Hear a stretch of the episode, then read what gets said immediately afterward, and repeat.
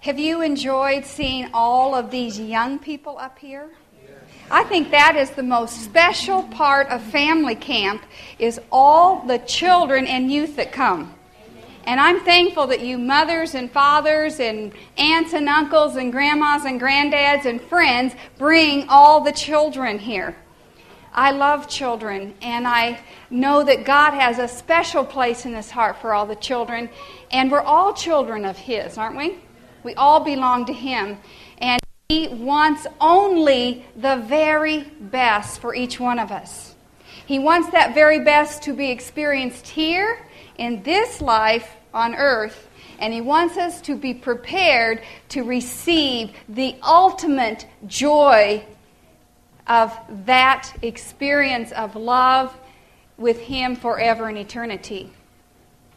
So, does God have a work for us to do as parents? What do you think? Absolutely. Cultivating Christian character in children.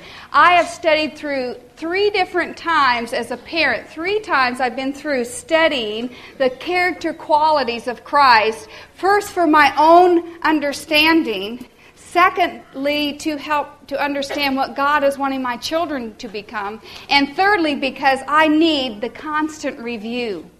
I studied it when my children were little. I studied it when they were in the early years of school. And then, with just a few years ago, my children, as they are youth now, we went through and studied those character qualities together. And God wants to teach us as parents how to cultivate the right in our children, cultivating Christian character. Now, as I've been through many times, I've seen there are a number of character qualities that Christ exemplified that He wants us to learn how to become when we become like Him. There's all kind of things honesty, unselfish, kind, gentle, obedient. There's a number of them. And so today I'm only going to be sharing with you two. But to me, they are the foundation of all character qualities.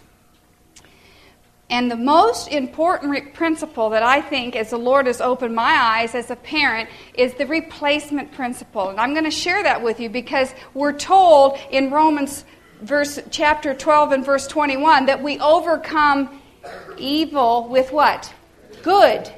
So rather than focusing our parenting on just correcting what we see is not right, what is not Christ like, rather, God wants to teach us and He wants to help us to teach our children how to develop the right character qualities so that becomes the habit of the child. Overcome the wrong with the good. We need to spend more time cultivating good than just trying to pull out the bad, right? Or correcting the wrong. And I think of it from the gardening perspective. When we moved to the country, I was not a gardener at all. And all of a sudden, gardening became very important to us. And I read all these books and tried to do my very best. But you know, I found my greatest help is to go to people who had experience. And then I learn from them because I learn better by what I see than by and, and see doing than by what I read.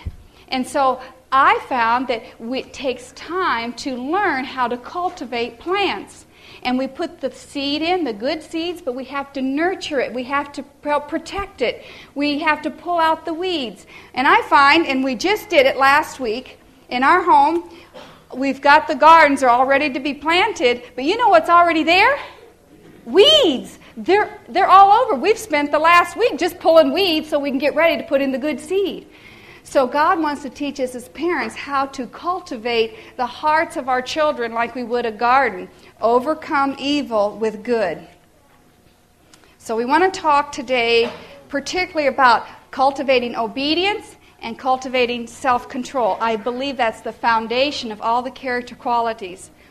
Now, I'd like to tell you a little story of what our home was like when my firstborn, Allison, was between six and nine months old, and she was now old enough to start eating things from the table, getting past that baby food stage, and you could put little pieces of food on the tray, her little high chair tray. And you know what? She would take something, and if I wanted her to eat it, she would eat a little bit, and then what would she do? She'd take it and. Have any of you had that experience? Most of this, right? And as a parent, I knew it really wasn't the best thing to let my child start, you know, dropping the food over on the floor, not just because it made work for me to do, but because I didn't think that was a good habit for her to get into. As she got older, I thought it would be a little bit strange to see the child just, you know, anything they didn't want, they just drop it on the floor. And so I started to say, Allison, no, I don't want you to do that. No, Allison. And what would Allison do? What has your child done? They look at you with this smile, they look right into your eyes, and they pick up the next piece. Where does it go? Right? Just like that. And I said, Allison, mommy doesn't want you to do that. And she'd smile and she'd look at me, and there we go, the next one. We may go off the other side of the tray. And I didn't want to have to correct her, but eventually I, I saw that she wasn't understanding my requests, and so I might have given her a little smack on the hand, and then she would just fall apart, and I, I felt like such a mean parent. God wants us to teach how to us to cultivate the good in obedience. And I hadn't understood that when she was that young. And so we're going to be looking at ways that we can cultivate the good rather than just working to restrain what isn't good. You know, often for us parents, we, we say, Well, I'm going to teach my child to obey when they understand. See, I wasn't really sure she understood. I thought she understood what I was saying, and her expressions were there, but I didn't know how to turn and win her heart and turn that behavior from the wrong to the right. But if we listen to the common counsel that we have, oh, you know, they're too little to understand. Just wait till they get a little older. What we're really saying is you wait to reason with your child till they have the verbal ability to reason back with you. At that point, we've already lost a great opportunity to cultivate in the right. I've heard mothers say, well, he's just a strong willed child, or he, he just has a will all of his own. I'll wait because he's old enough now to decide for himself. As they get older and older and older, we as parents in our modern society have developed excuses not to really work to cultivate in the right. And, and those little weeds that start out very small, they strengthen and they strengthen and they strengthen. And most of us have not understood how to surrender our hearts to God, how to take hold of His power, and how to find His guidance and His will to lead us, how to win the heart of our child. And so we've just lopped off wrong behavior, lopped off the top of the weed fruit. And I, I thought of that the other day when I was in the garden because there was this dandelion. And, and it wasn't that big on top, and we had some really big ones too, but this one wasn't that big. And I got my spade and I was digging. We had some rain, and, and that, we have to wait for rain because our soil is very, very uh, hard. And so I was digging, digging, digging because I've always told my children, especially with dandelions, you know, children, when you help your parents pick those weeds, make sure you get all the root of the dandelion because if you don't, you're going to be picking that same dandelion and not too long down the road. And if you don't really like to weed, get it done right the first time. Get it, that's right, get it done right the first time. So there I was with my spade, digging, digging, digging, and I went deeper and deeper and deeper, and I would get my hand on the weed and I would twist a little bit and jiggle it, see if it would come loose, and I would dig again and jiggle it, and, and finally it came. And it had a massive root system. And I knew that that weed had been plucked off at the top. But the root of the problem was still there. God wants us to dig out the roots of wrong, and He wants to implant in our children the roots of right doing, righteousness, developing His character in our children. Otherwise, our feeble attempts to cut them off will only be temporary. Jesus himself, as a child, learned how to obey. Did you know that? He came with the ability to choose to do wrong, just as we have that same ability. And he had the ability to choose what was right. And Jesus learned as a child, you can find it in the book of Hebrews, chapter 5, and verse 8. Though he were a son, he was a child, he was a son, yet learned he. Notice the word learned he. We would say in modern English, he learned. It says, Yet learned he obedience by the things which he suffered. Now, that doesn't mean that, that everything was harsh and cruel to him. It means his experiences in life as a child, from infancy through childhood, through youth, young adulthood, and even into manhood, the experiences that he went through in his life was how he learned to obey, to surrender his will to his heavenly Father. So, I would like to look at six ways today that I have found that have been very helpful in cultivating obedience in, ch- in my children. And I would encourage you to write these down, just the idea, and then ask God how He would impress you to implement these. How we can begin to establish obedience in our children. When I talk about obedience, I'd like to define the word obedience is not that my child does it because they have to. Have you ever said that? Well, why do I have to do that, mother? Because I said so.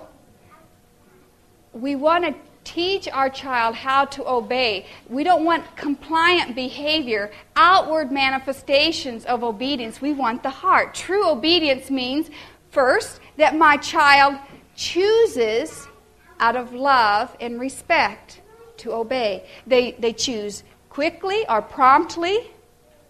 It doesn't take them five minutes to decide if they're going to even listen to you. They choose promptly, they choose with a willing heart, and they are quick to obey, quick to respond. So I found six ways to help cultivate obedience in my children that has made it. Uh, our role as parents, my role in the home, a greater blessing to me. The first one is to make obedience as attractive as possible. Instead of just focusing on the negative, let's make obedience attractive. And everything around us in society today makes it look like if you obey, you're not going to have fun, you're not going to have friends, you're not going to get anywhere. But on the contrary, God's Word shows us that if we learn how to surrender, if we learn how to obey, we will then experience the greatest joy we can experience in this world, and we can be prepared for our Lord's return. Make obedience as attractive as possible. When God created man and woman and He put them in the Garden of Eden, the entire environment was motivating them Everything in the garden was to make their, their choices to have their hearts one with their Creator. It made it attractive, it made it desirable for them, didn't it? Only one tree in the garden was set there as a restriction or a limitation. It was to test their love and their loyalty. So make it our obedience as attractive as possible. Show our children what they can do instead of focusing on what they cannot do. When my girls were little, in our kitchen, they liked to come in when I was doing dishes or making a meal, and they would like to come in and play around me, be it where I was. And they would open cupboards, and the pots and pans would clash on the floor, and they would go into the drawer and pull out the towels, and they go into another drawer. And if is as I, if I was just going to let them play as their natural inclination would be to play, my kitchen would have been disassembled from the countertop to the, to the floor. And I didn't want them to, to, you know, basically take everything out of the cupboards and the drawers and clash them and drop them and do all these things with them. And so the Lord called to my heart. I wanted them to obey, and so first thing I said is, girls, don't get in the cupboards, don't get there, don't, don't open the drawer. But then the Lord said, That's not enough. Give them something that they can do. Make the obedience attractive. So the, this is what the Lord impressed me with. I had a, one cupboard where I kept my Tupperware. That's pretty much indestructible as long as you don't get it by heat. And so there I said, This cupboard, girls, you can plan. This cupboard, this cupboard, these drawers, and this cupboard, I don't want you to get into. But this cupboard you can play in. Now I'm talking about toddlers, three and one. And so, not, not only was that what I gave them to do, but God called to my heart to go to the next step. I'm wanting my girls to obey, to give them something that they can do. And so I sat down on the floor with them and I took out the stack of Tupperware bowls that come in different sizes and I showed them how to stack them in and out of each other. I took the cups and did the same thing. And now, when I went back to the kitchen, if they started to go through a cupboard, I said, Remember, that one's not for you. This one over here is for you.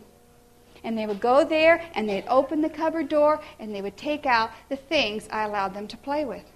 Making obedience as attractive as possible, spending time to show them how to enjoy that. Rather than just saying, you can't do this and you can't do that, and I don't want you doing that either.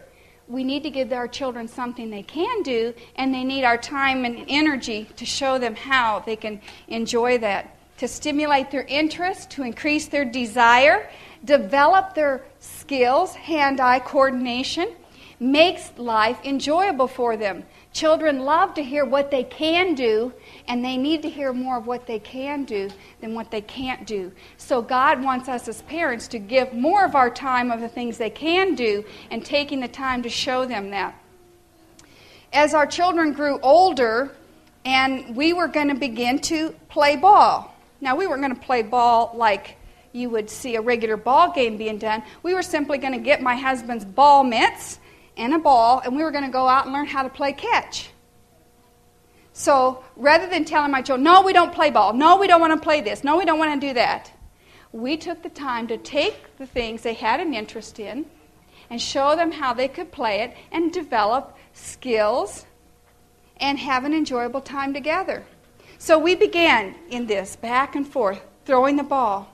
And then one of my children decided that instead of throwing it to his mother, he was going to throw it at his mother. And it was interesting that as, as we were, you know, I was trying to, you know, def- catch the ball just out of self defense.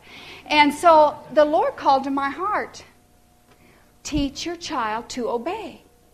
Well, we're just playing catch. No, teach your child to obey. Cultivate obedience through the right and weed out the wrong. You're not a target, you are a partner in playing catch. So, I knew what the Lord was asking me to do. And so we talked about how the game was to be played. That you throw it to me, my husband said, It's much easier if you throw it to mother. She catches it more often. It's more fun to play. We, we, and then we talked about consequences if it wouldn't be played that way. Then they would not be able to play for a short time. You know, only took one time to have to set the ball glove down or to give it to somebody else. And then the child saw that the joy was there for them to play the right way, cultivating the good. The second area that helps us to cultivate obedience is to make our re- request to our children respectfully and clearly. Speak to them with respect and speak to them with clear expectations. I found myself many times, and I still catch myself sometimes, either not being clear and specific, being too general, or perhaps being tempted because of the pressures I feel to speak to them in a hasty word. We need to cultivate in ourselves, and the Spirit will help us. The Lord will call to our hearts to, to speak to our young people with respect and clearly. Now, I'm going to give you a couple of illustrations. If we speak with demanding tones, we will say something like this Get in the house right now, it's time to come in. You think that engenders the child naturally desires to come running with a cheerful heart promptly and say, Here I am, mother? No, it stirs up the passion in the heart of the child. It develops a hasty, combative response because the child is simply mirroring us as the parent.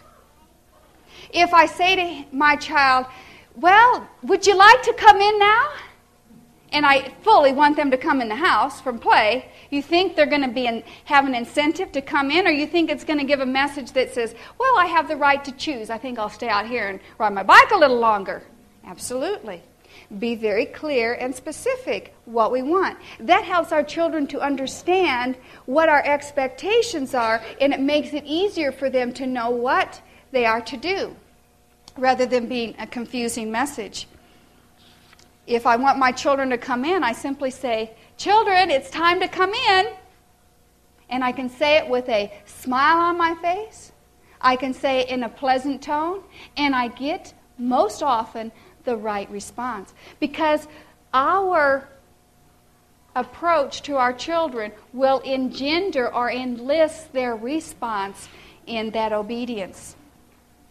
A hesitating, doubting tone gives the child an incentive to disobey. But if we say it clearly, it gives our child the incentive to obey. The third area I found very helpful in cultivating obedience in children is continuity in discipline. And I learned about this one because of my inconsistency and the, the difficult that that brought. It's the Lord is trying to help each of us to be moment by moment, day by day, consistent Christians, His children. And so our children need us to be consistent with them. It's vitally important. We can't parent our children, we can't create a and cultivate obedience in our children if we only parent them by our moods or the pressures or the circumstances that we're facing at, a, at a, any particular moment. If we're in a good mood, sure, go ahead, that'll be fine. And if we're not in a good mood, what happens? We say, no, you can't do this, or we have a sour disposition. We, we cannot govern our children by our moods, but rather we govern our children by principle. If I'm tired, I can still be cheerful. If I'm under pressure, I can still be patient. Not in my own ability, but recognizing that without Christ I can do nothing. Therefore, when I'm under pressure, I sense the, my need of Christ in a more deep way. And as I find these pressures coming in that want to swallow me up, I recognize the patience that God wants to give me. Not to become fretful, but rather to say, Lord, I need you. So that when I speak to my young people, they understand that I still am patient and that I'm clear in what I want them to do. Cultivating obedience means that we will be uh, have continuity in our government in the home, in our discipline in the home. If you don't expect your child to obey you, then don't request them to do that. If I ask my child or my young person to do something, it's because I have the full expectation that they will choose to obey, that they will surrender their heart. And so, how do I in, what, is, what do I do to, in, to uh, give them an incentive in that? Even now, sometimes I'll say, Josiah, I would like you to do the floor and the wood, and when you're done, please, I'd like all the trash out of the house and put in the carport. Thank you for obeying quickly. And then I, I'm there to follow through to make sure that he, he does each of those things I ask him to do cultivating obedience. Don't give excessive commands. And I think for me, especially as a young child when they're very little, it's that's something easy for us parents to do when they are just developing and they're just learning to respond and they're learning how to give out their first kisses, you know, we parents sometimes can say, Give mommy a kiss. Give me another one. Give me another one. Oh, mommy wants one more, please. Oh, let me have another one.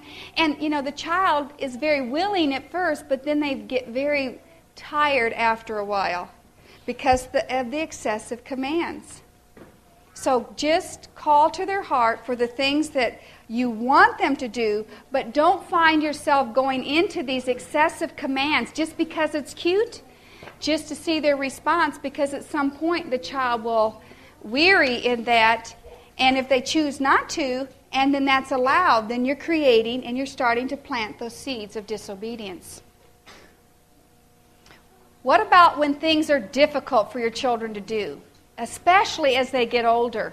How do we cultivate obedience in a child or a youth where things are getting more and more difficult? I found being sensitive to them and encouraging them and remembering that you were once a child also. I remember when each of my children went through English and they were getting into the areas of the English where they had to diagram these big, long sentences. And they had to pick out the adverb clauses and the adjective clauses and all these phrases. And it just got mind boggling and confusing. And you know what? When they would meet those kind of lessons, the devil was right there to tempt them, to make them feel overwhelmed. This is too hard. I can't do it. I don't need that. What do I need this for? What am I going to? I'm not going to be an English major. Why do I need to learn this kind of stuff? I know how to talk. I know how to spell. I know how to read. Why do I need this? Cultivate obedience. This is the school lesson. That is their assignment for the day. So we work with the attitudes. We work with the the heart. And the Lord called my heart and He said, rather than just saying, You can do it, now, you know what is right. You just sit down at your desk and do the best you can and call me if you need me. The Lord called to my heart, take time. When things are difficult for your children, as even as they grow older, you need to take time to help work through those things with them. And so this is what I did. I got our big dry erase board and I took it into the living room and I set it there, propped it up against the couch, and I sat down on the floor with the English book and the teacher's book, which had the answers in it, which was helpful for me. And I called my children into the living room. If Allison and Emily were together, when Josiah was taking it, and I said, Let's work through this together. And so I had them read the first sentence. And we picked out what the subject was. And then they found the verb and all the stuff that was easy they had learned the previous years in sentence diagramming. And then we talked about what was the next thing and the next thing and the next thing. And I found that by spending that time with them on the floor, having that dry erase board, and I was writing out the first sentence, and I was drawing the lines and making the mark and doing the circles and all those, you know, those kind of lines that go every direction, putting everything on them, that it encouraged them. And then I'd say, okay, what does the second sentence say? Allison, you come and do this one. And we would talk through it. And the third sentence. And then I'd say, okay, now you can go back to your desk and you can finish the rest on paper. Cultivating obedience by being actively a part with them. When things are difficult, that we take time to interact with our young people, not to say to do it because it's right, but rather that we take time to encourage them in how to do what is right so that there's clear understanding. Now, what do we do when our child deliberately disobeys? Because I found that we can cultivate obedience, but there are times when my child may choose to deliberately disobey me. I found that in all three of my children, and I found that in myself. There's times the Lord has called to my heart that I don't like what He says. And so I found that the more willing I am to face myself with the Lord and take hold of His power, the easier it has been for me to help my children find that victory in Christ. But there are times when we have come up to the point where a child just doesn't want to obey, and it's very clear. You see it in their mannerisms, you feel it in the air about you. There's a countenance that's being born. You may hear it by the words they speak. You may see it in the uh, disposition or the attitudes they have toward a brother or sister in the home. And then we go back to the Word of God in Proverbs 13, verse, verse 15. And it says that good understanding gives favor, but the way of the transgressor is a hard way. There are natural consequences to disobedience. Correction is necessary, but correction is never given to force the child to obey. If you correct your child by removing a privilege or giving them a spanking or doing any other type of discipline or corrective measure, and that is what changes their heart, then you are just changing the heart to get compliant behavior. A correction is given not to force them to obey, that correction is given to show them that they've already chosen to disobey, and this is a consequence of the disobedience. When we help our young people to understand this, we will gain great ground as parents in training our children and in cultivating obedience. But if we're just using correction to try to get a change in the outward behavior, to get them to do the dishes, to get them to do the English lesson, then we will find that they will only be motivated by your correction. And we run out of ideas for correction, and that's where you find those rebellious seeds starting in the heart of the child.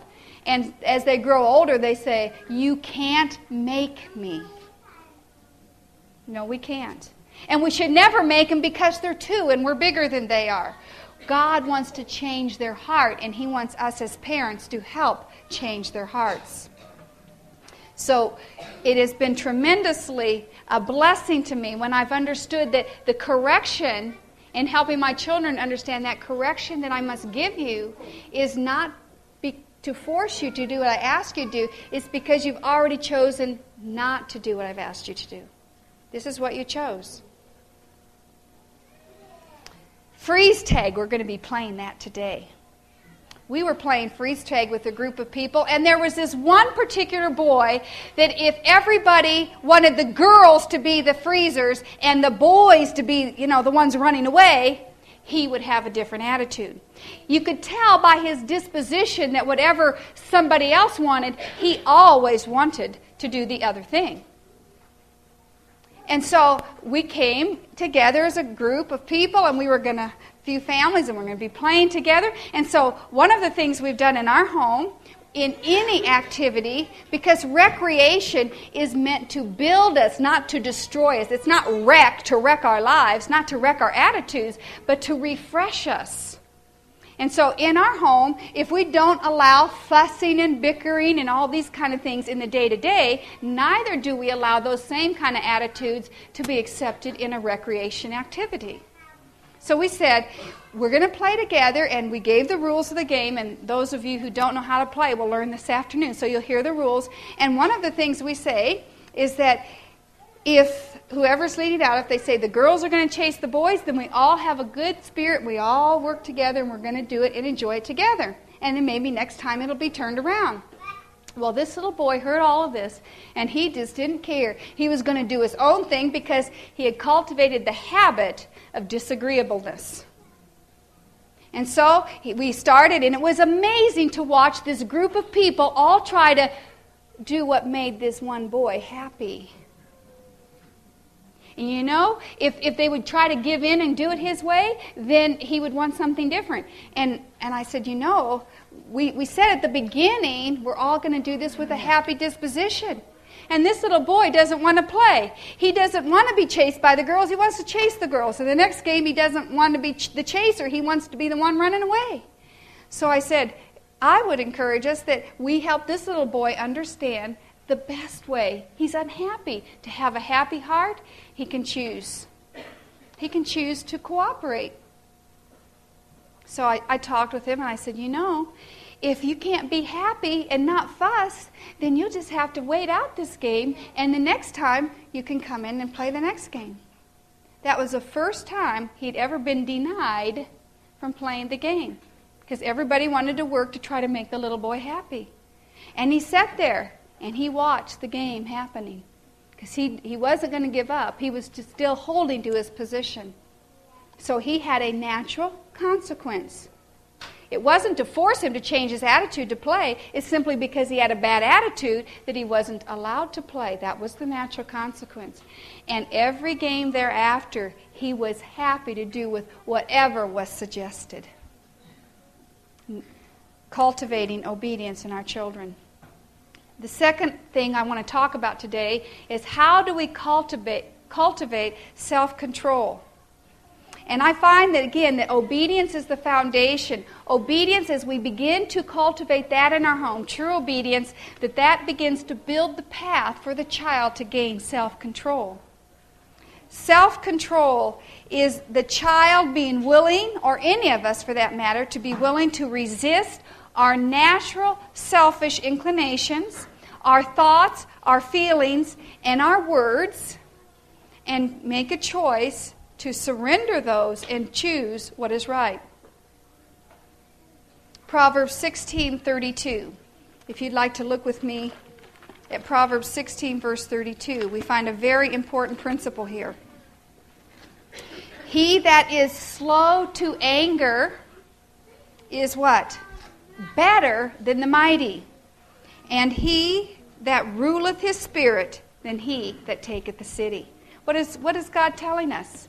He's talking about self control here and how quickly our children and youth, and probably many adults, are quick to anger over small things.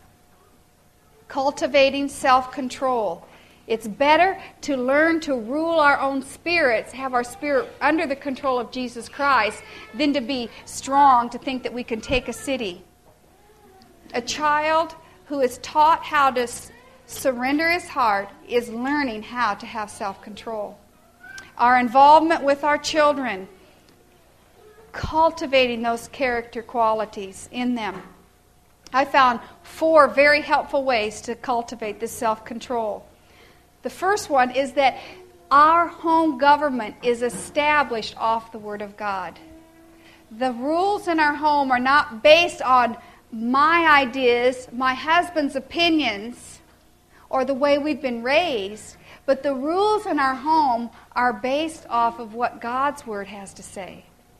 That's where we begin because we're going from a higher authority.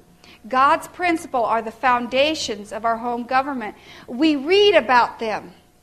I read about them in my personal worship time. My husband reads about them. Then, when we come to family worship, we, we read about them with our young people. Then we talk about those principles, and then we talk about how we implement those principles. And that establishes the home government. The atmosphere of the home, if it's loving and serene and peaceful, and we as parents learn how to uh, how to allow God to control us, and we have self control, self controlled in Christ, are the most two powerful ways that we teach our young people how to experience that self control. Then we start early cultivating that self control. One of the things that the Lord showed me is the importance of regularity in our home. One of the ways that before we had routine and order and regularity in our home, I found that my children were much more discontent, much more fussy, much more whining, much more complaining about things because they never knew what to expect. We did not have a regular rising time. We did not have a regular meal time. We didn't have anything that was really regular. The only regular thing I did was go to my work and come back on time or go to church. And, and my outward uh, social and career life, that was all regulated, but our home life just kind of floated day to day. And I found that that made it much more difficult for my children to have self control, as well as myself. God put it in my heart to establish routine and order in our home, starting as early as we recognize it. So if you have new babies, start them on a feeding schedule. Start them on a regular nap schedule. Start regularity and schedule and routine in your home. If you've waited till your children get older, we can still start where we are. Even the reform schools that we see, when youth are so rebellious and they, they're not old enough to be uh, under the laws of the land by being 18 of legal age, they go to, they're taken out of their homes and are sent to reform school. You know, one of the basic foundations of those reform schools is regularity, order, schedule.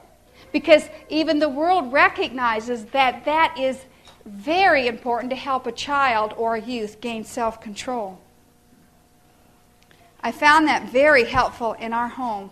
beginning to develop a schedule in the home. My children didn't have to fuss that they were hungry or fuss because they wanted something when it wasn't uh, as we began to have a regular meal time. I was found that by having regular meal schedules, my children knew what to expect, and I wasn't dealing with the whining, fussing at different times through the day because they knew when they were going to eat.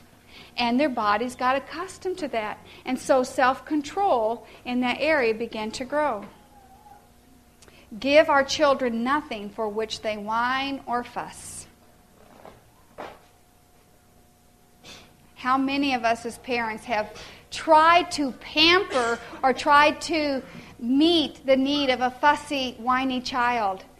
If you're trying, if they're little and you're trying to hold them and they don't want to be held and they squiggle and worm and push and they get away and then and then you let them do that and they're not happy and no matter what you do, you can't make them happy. Have you ever had that experience? Give them nothing for which they whine or fuss. Help them to find how to surrender themselves in self control. I didn't understand this when mine were little, but I have observed mothers who've taken these principles and who've given themselves to the Lord to be followers of His will and His way and taking hold of the hand of Christ to help them raise their children. And I can see children at 12 months old crying because they want something, and the mother says, When you stop crying, then. And so they come to the table and they can be patient, waiting for their meal.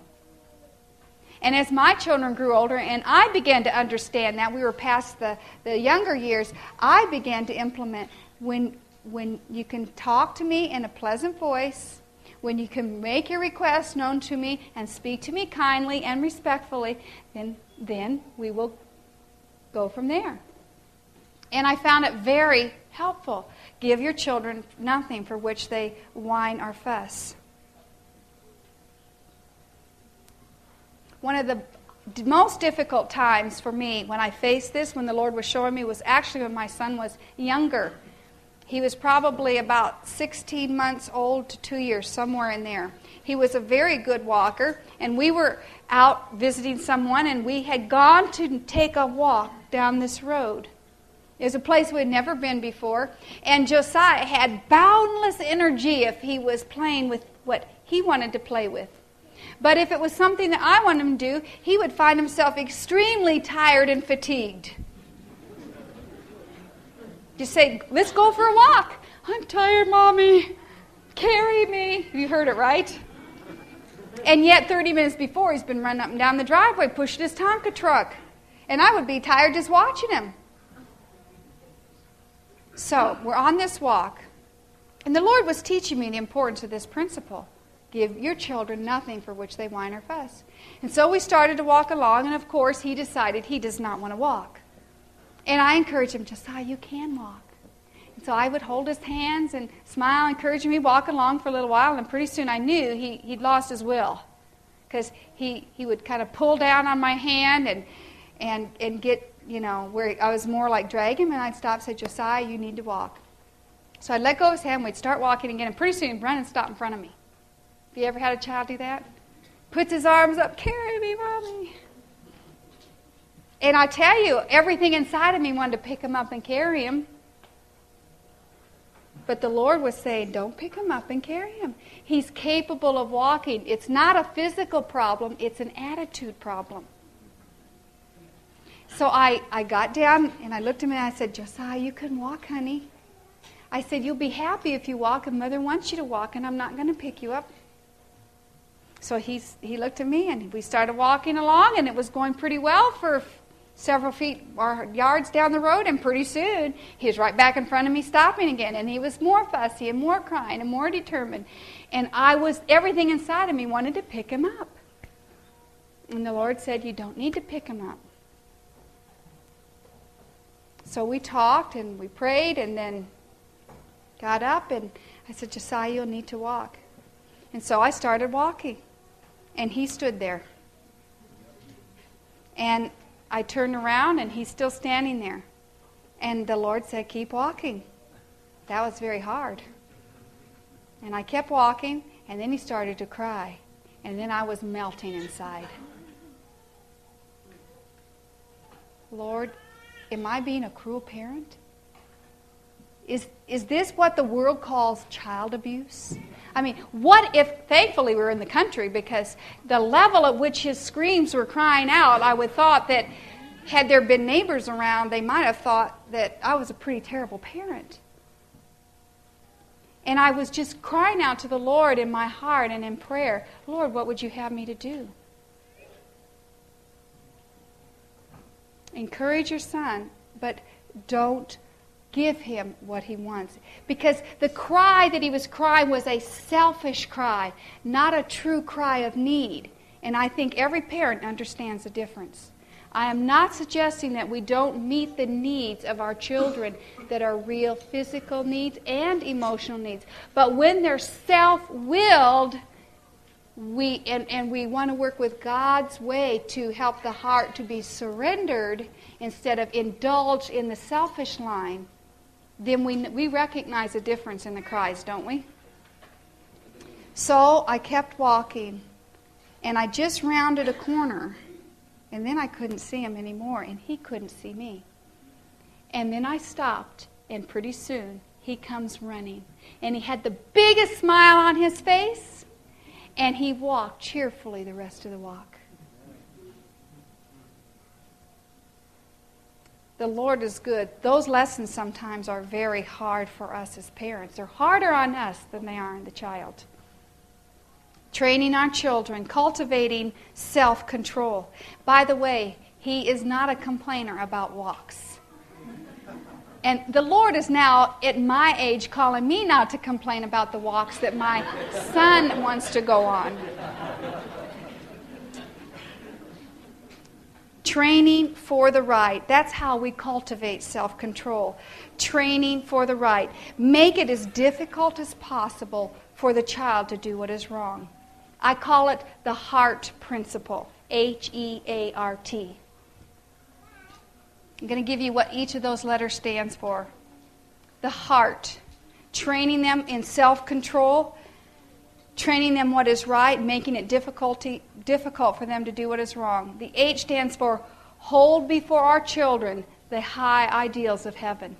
Keep them ever before the sight of your children by how you conduct yourself, by your attitudes, in your worships, in your conversation, ever uphold before your children the beauty and the standards that God has for us, heaven's expectation, and strive with them in the Lord to meet those expectations.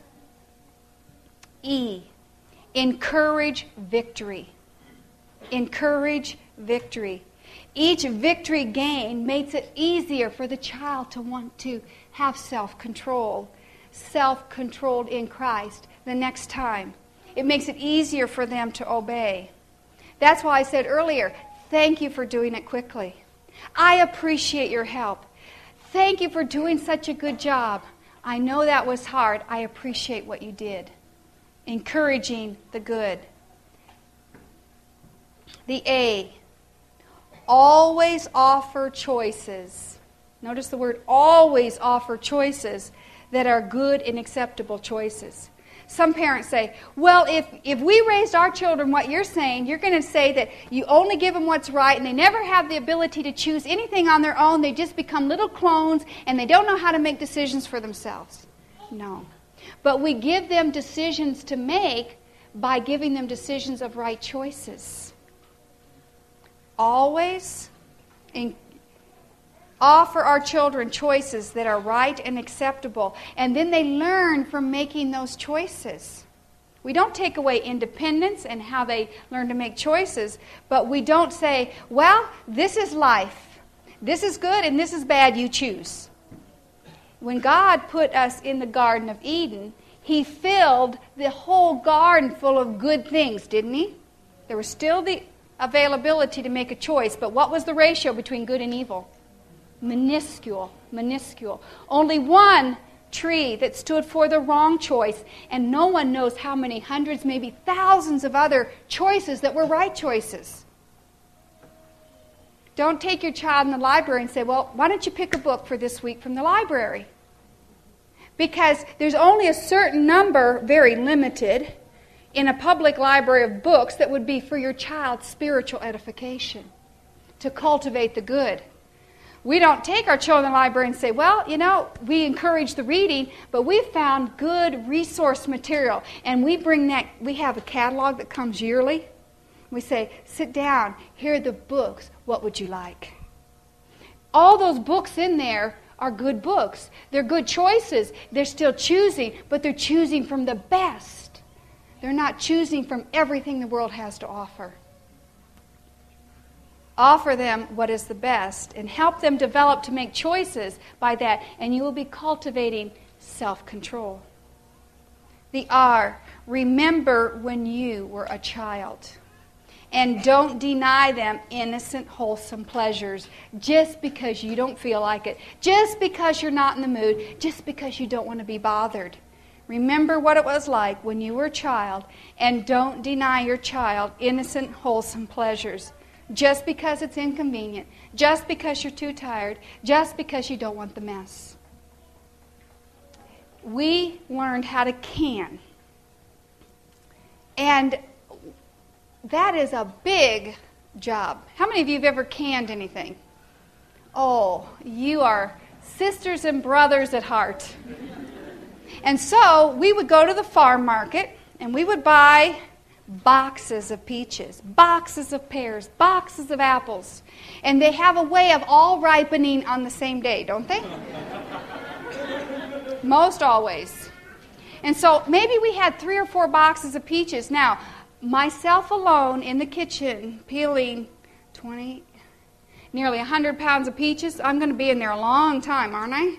Then I have to get them in the jars and do this and do that. And so my the Lord helped me to see the importance of having my children participate with me, encouraging them, and, and making it a family thing. So I taught them from a young age how to help me can.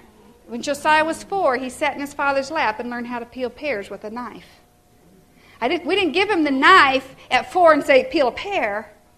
We had him sitting with somebody and helped him learn how under supervision. So the canning's over. Maybe we've spent five or six hours in the day canning, and I am wiped out. We can on a wood cook stove, and we do it in the summer. So you can imagine what the kitchen feels like, right? As you keep putting wood in the stove to get those temperatures up to boil all these things, and you put through how many batches? Maybe you do 60 quarts of peaches in a day. And all these empty boxes are left. And what do I want to do with the boxes? I want them to go out to the carport so they can be thrown away. What do my children want to do with the boxes? They want to play with them. They want to build a box house. They want to build it on the deck outside, you know, so that when the cars drive by, they can see it. And so here they are. The Lord says, Don't deny them innocent pleasure. So all the boxes became property of my children.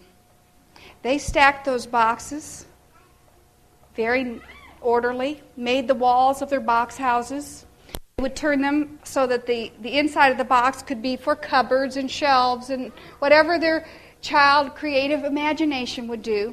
They would go bring things out of their rooms. Everybody had something to contribute to that house, whether it was dolls or blankets or cars or whatever. And it all came into this house.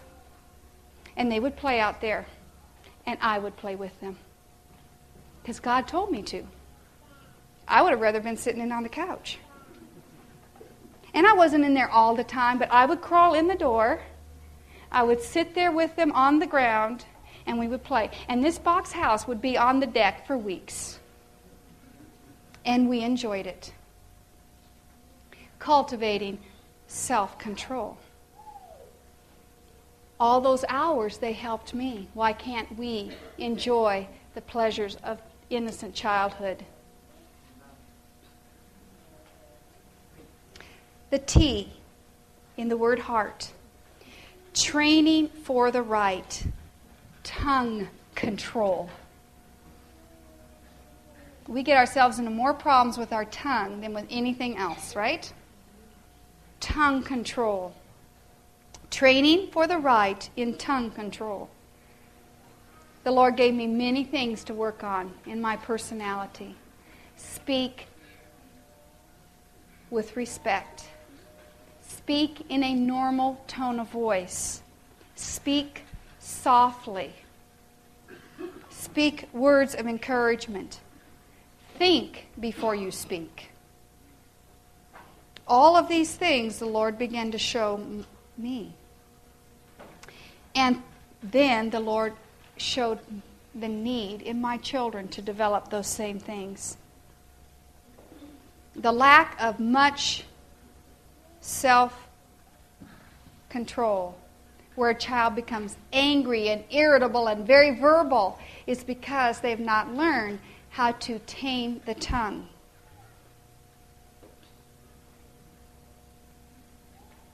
Training our tongues for godly words that encourages self control. In our home, we look for ways to encourage that, and we as parents participated in that. We have had all kind of games, activities through the children's growing up years, even into their youth years, on things that we would do together as a family to learn how to speak more kindly, speak more respectfully, speak uh, words of encouragement versus the natural inclination to speak short uh, words or frustrated words or words of irritation or impatience. We had a little jar there, and if, the, if, if any of us didn't um, speak the right kind of words, we had to take some money out of our personal uh, accounts and put it into the jar.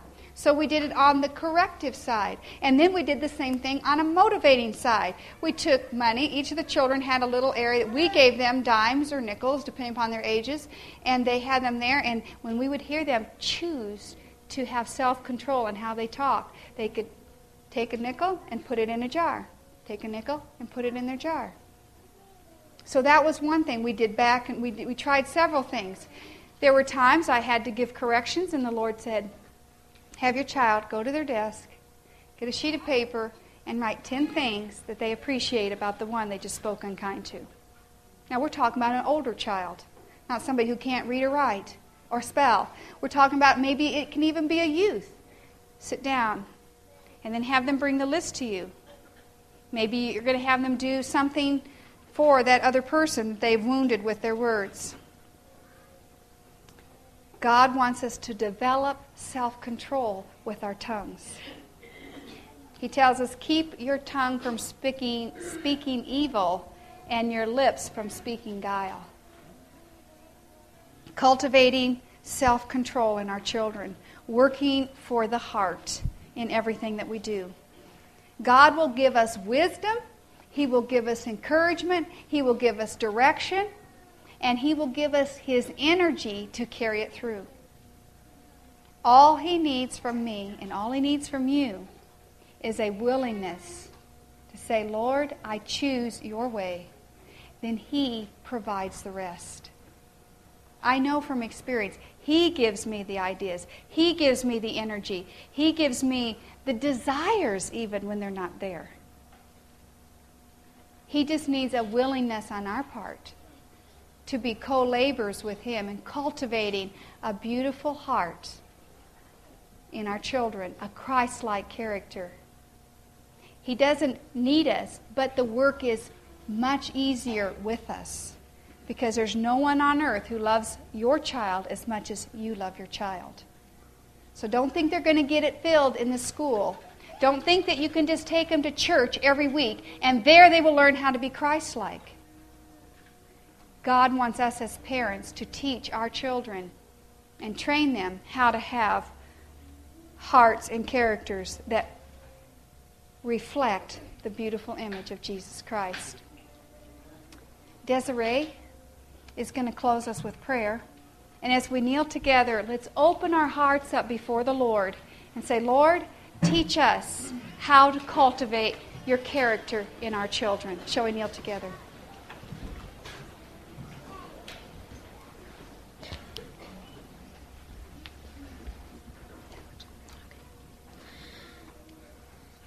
Dear Heavenly Father, thank you so much for the things that Alane has shared with us today. Please help us to apply them to our own families and to listen to your will and give us guidance in applying them. Thank you for the um, obedience that you've given us to teach our children. Please help us to make it attractive to them so that they will obey willingly and with a cheerful heart. Please give them self control and train them and help us to have heart principle when we train them. Thank you so much for our families. Please train them and make them faithful so that we can join you together for eternity in heaven. Amen. This media was brought to you by Audioverse, a website dedicated to spreading God's Word through free sermon audio and much more. If you would like to know more about Audioverse, or if you would like to listen to more sermons, please visit www.audioverse.org.